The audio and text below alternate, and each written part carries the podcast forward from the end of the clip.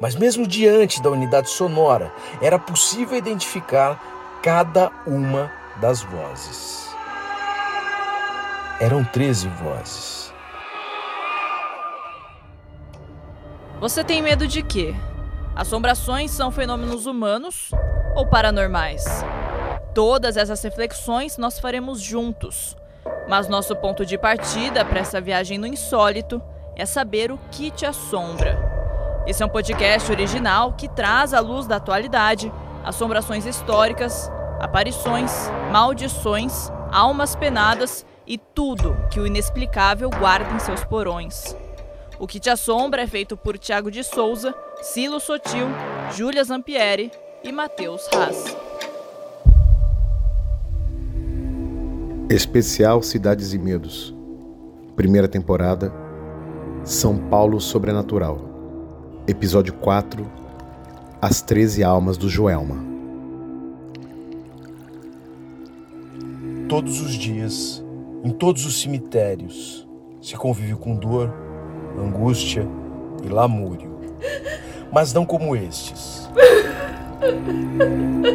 Após o enorme volume de serviço havido a partir do primeiro dia do mês de fevereiro de 1974 e todo o agito trazido por imprensa e curiosos, o silêncio ocupava cada centímetro do cemitério da Vila Alpina, na zona leste de São Paulo.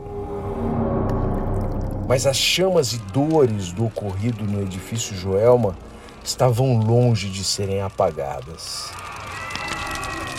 Enquanto o único vivo do local cumpria sua solitária rotina noturna, no alto da madrugada, o silêncio quase ensurdecedor foi rompido. Vozes desesperadas se confundiam em um agonizante coro. O coro macabro ia crescendo como uma onda oceânica de labaredas. Mas mesmo diante da unidade sonora, era possível identificar cada uma das vozes. Eram 13 vozes.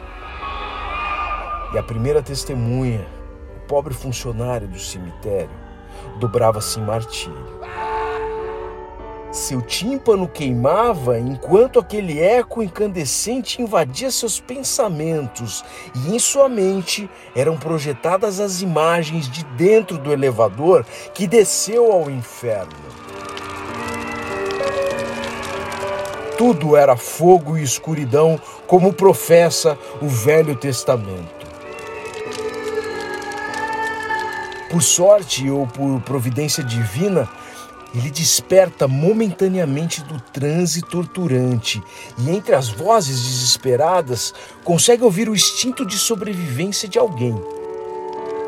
Ouve que o remédio para aquela ardente moléstia era a fonte da vida.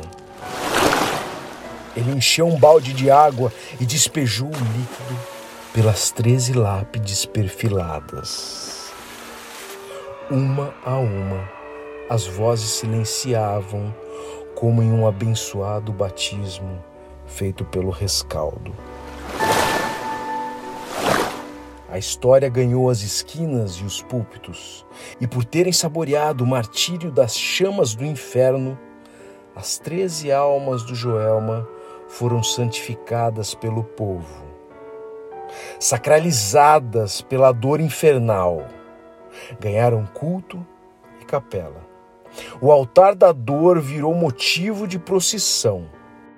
E quem agradece as graças alcançadas, retribui com copos de água o líquido que lhes faltou no derradeiro momento de suas vidas.